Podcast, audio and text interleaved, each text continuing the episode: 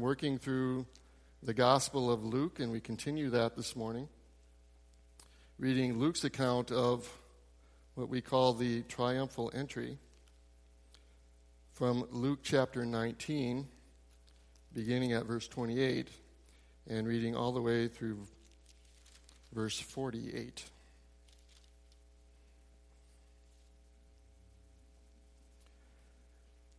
After Jesus had said this, he went on ahead, going up to Jerusalem. As he approached Bethphage and Bethany at the hill called the Mount of Olives, he sent two of his disciples, saying to them, Go to the village ahead of you, and as you enter it, you will find a colt tied there, which no one has ever ridden. Untie it and bring it here. If anyone asks you, Why are you untying it? tell him, the Lord needs it. Those who were sent ahead went and found it just as he had told them. As they were untying the colt, its owners asked them, Why are you untying that colt? They replied, The Lord needs it. They brought it to Jesus, threw their cloaks on the colt, and put Jesus on it. As he went along, people spread their cloaks on the road. When he came near the place where the road goes down the Mount of Olives, the whole crowd of disciples began joyfully to praise God in loud voices for all the things, all the miracles they had seen. Blessed is the King who comes in the name of the Lord. Peace in heaven and glory in the highest. Some of the Pharisees in the crowd said to Jesus, Teacher, rebuke your disciples. I tell you, he replied, if they keep quiet, the stones will cry out. As he approached Jerusalem and saw the city, he wept over it and said, If you, even you, had only known on this day what would bring you peace, but now it is hidden from your eyes. The days will come upon you when your, your enemies will build an embankment against you and encircle you and hem you in on every side they will dash you to the ground, you and the children within your walls. They will not leave one stone on another, because you did not recognize the time of God's coming to you. Then he entered the temple area and began driving out those who were selling. It is written, he said, My house will be a house of prayer, but you have made it a den of robbers. Every day he was teaching at the temple but the chief priests, the teachers of the law, and the leaders among the people were trying to kill him. Yet they could not find any way to do it because all the people hung on his words. This is God's word for us this morning.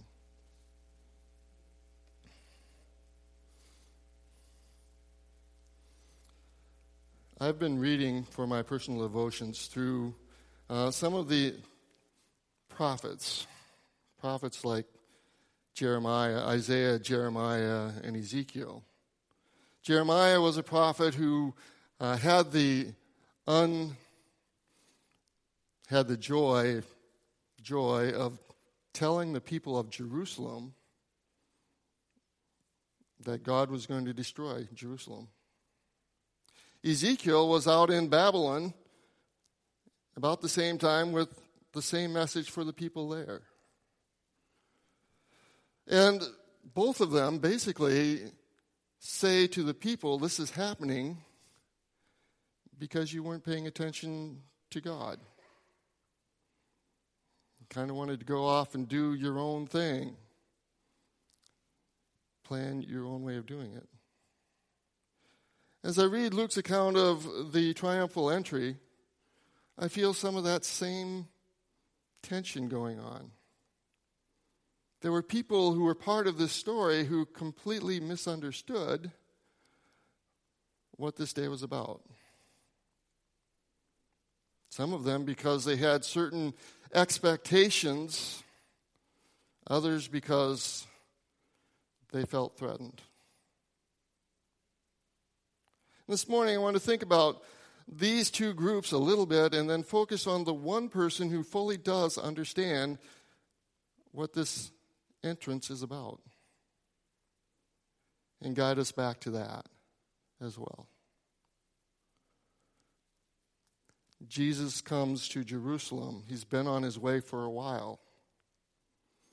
And he comes and he arrives and he rides in on a donkey as a king of peace.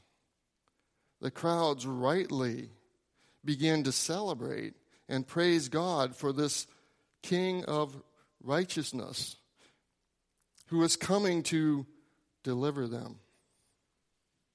They celebrate and praise God for all of the miracles, all of the, the ways in which Jesus has been identified as somebody with authority, somebody who's going to make a difference, somebody's going to make reality finally happen.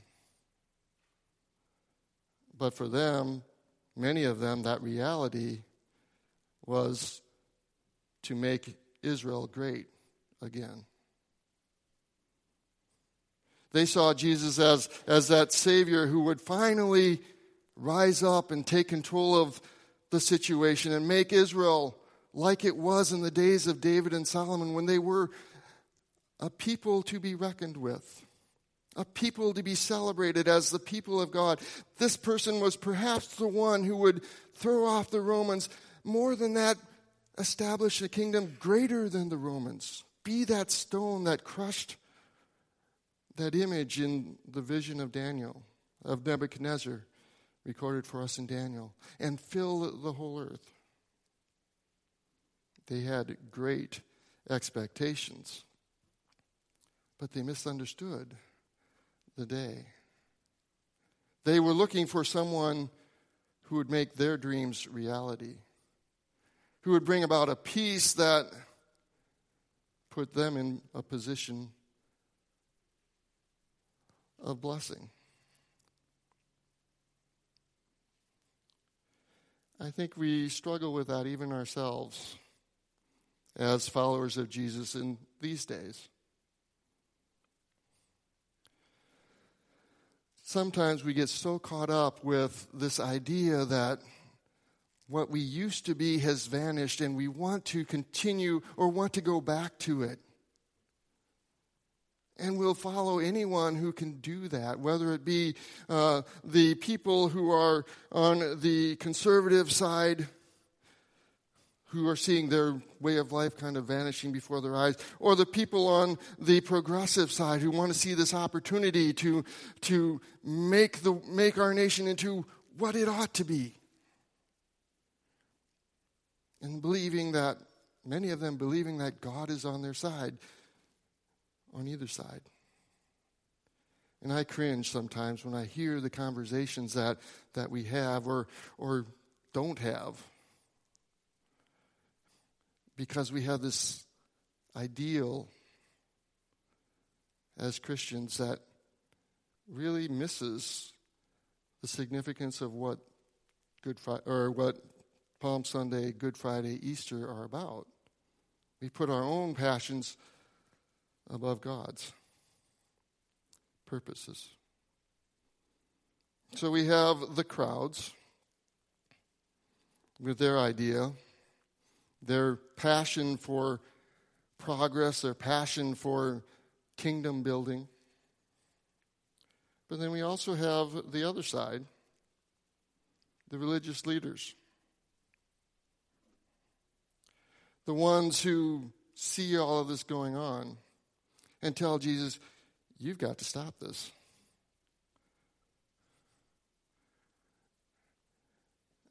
The religious leaders, the Pharisees, and the teachers of the law, and the leaders among the people are kind of on the opposite spectrum of the crowds. They want to maintain what's always been. They're more interested in, in maintaining their position than in practicing their religion. They're more interested in their traditions than they are in right theology. And when push comes to shoves, that's where they go to. They see Jesus as a threat. They don't want him to be part of their community. They want him dead because he is threatening their way of life. They like the peace that they have. It's not ideal, but they're prospering under it.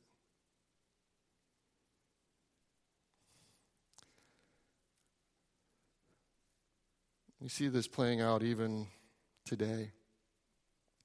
I don't know how much you know of about Beth Moore and the situation that existed between her and uh, the Southern Baptist uh, Convention. Recently came out that she had left the Southern Baptist Convention, and uh, I read an article in Christianity Today, uh, which I consider a, a, fairly reliable source. And essentially, uh, what had transpired was she was essentially hated out of the denomination. It turned out she had a different value than the value of the rest of the leadership. And as soon as that became clear, she received all kinds of hate. And finally, she left, not because she had any theological disagreement, and she was not hated because she had some theological uh, heresy or whatever. It was simply because she didn't have the right values, and so she had to go.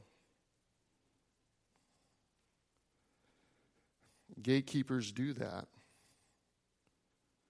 Gatekeepers also shun anybody who doesn't fit the mold. And again, I cringe at some of the things that are said in the name of civil religion about other people. If that's who we are as followers of Christ, then we have misunderstood the events of beginning with Palm Sunday going through Easter. Or perhaps we've simply laid it aside in order to promote something else. Jesus, on the other hand, is the one who is portrayed as the one who understands exactly what's going on, exactly what is needed.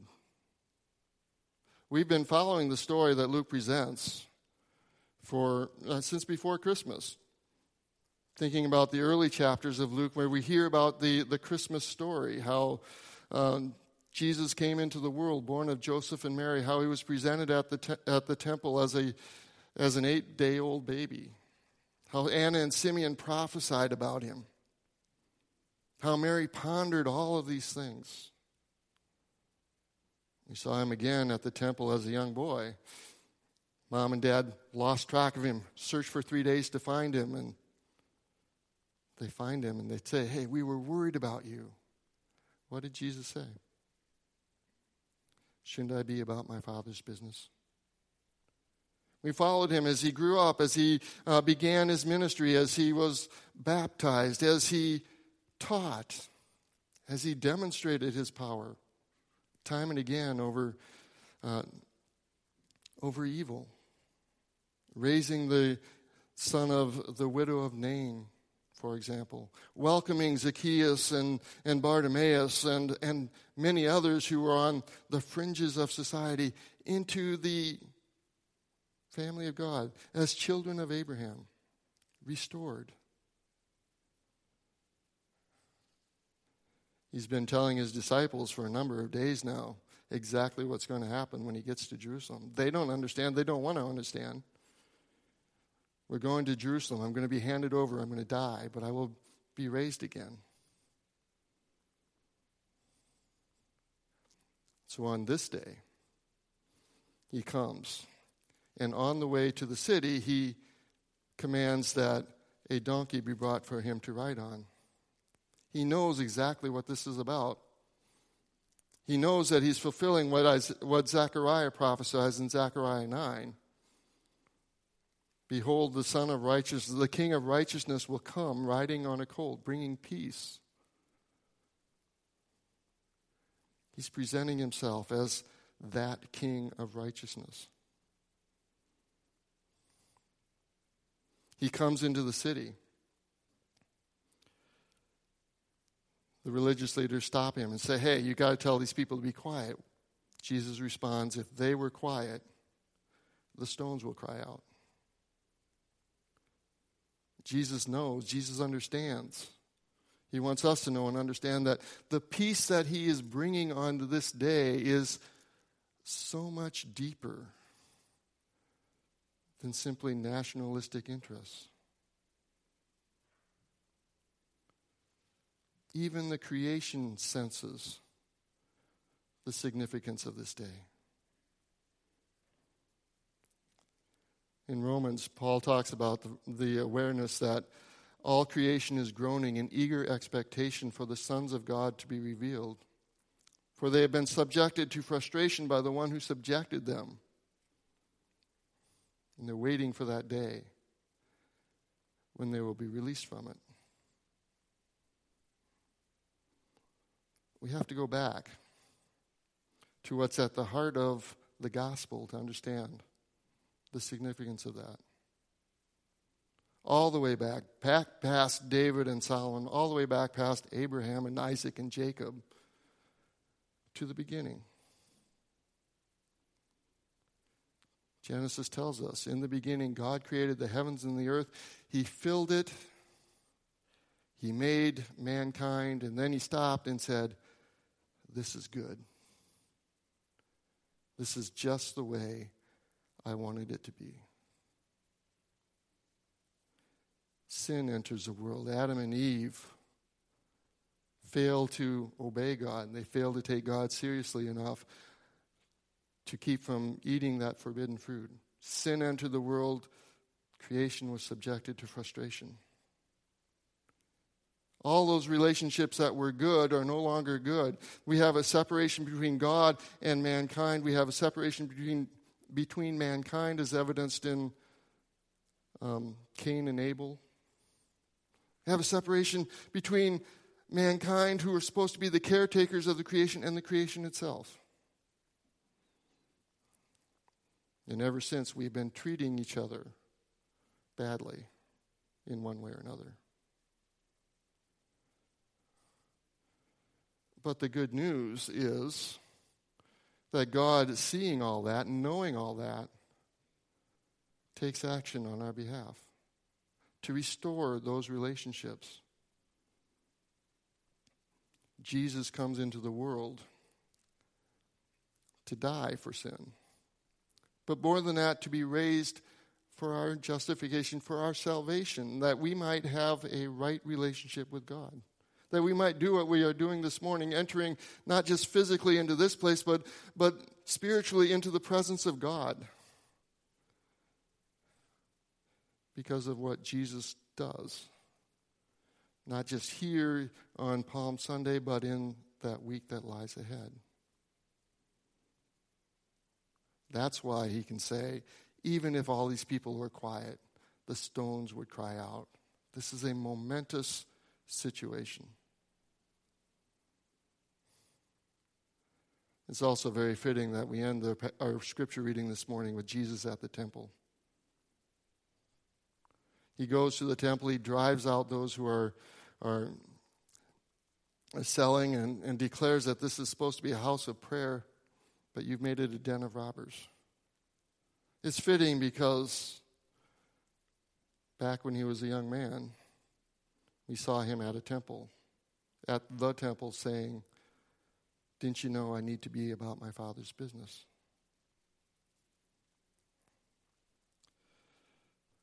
Jesus understood what was going on. He knew exactly what he was doing and why. He was obeying his heavenly Father and ours, doing his Father's business on our behalf.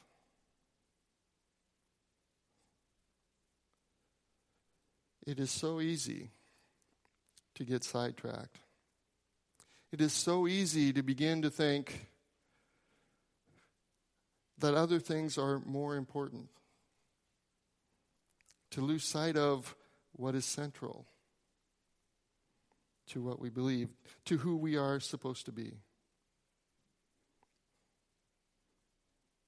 It's easy to fall prey to the to the idea that somehow we are responsible for making the world right. We are responsible for making our nation right. We are in trouble because we are not in charge. Well, we're in trouble as soon as we start thinking that we're supposed to be.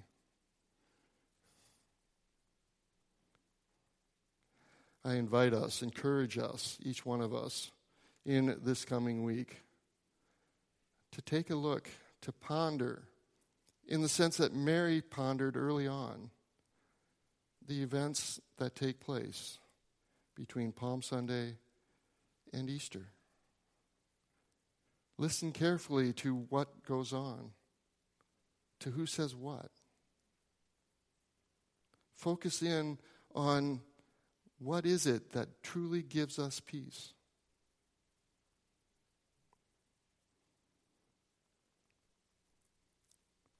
If we keep that in mind, then we won't get caught straying too far. We'll always know where the baseline is of our faith. For God so loved the world, so loved the world, that he sent his one and only Son, that whoever believes in him will not perish, but have everlasting life, will truly know peace with God. Amen.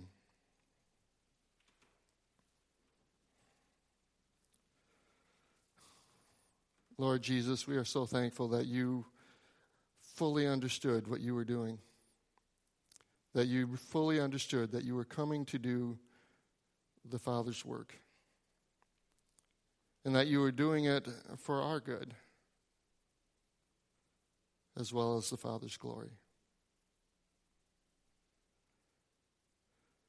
Lord, help us always to come back to that reality that you died and rose again that we might have peace with God.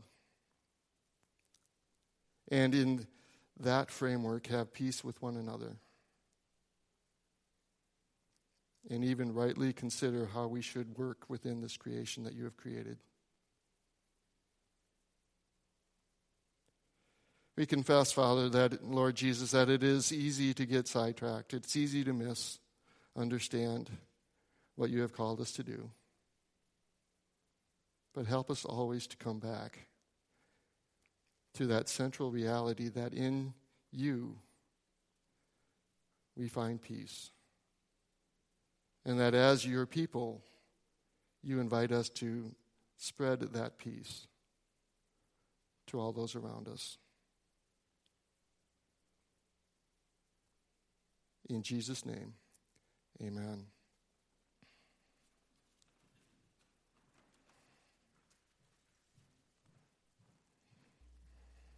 When we think about the gospel and what it means, when we think about the kind of God that we worship, we can't help but praise.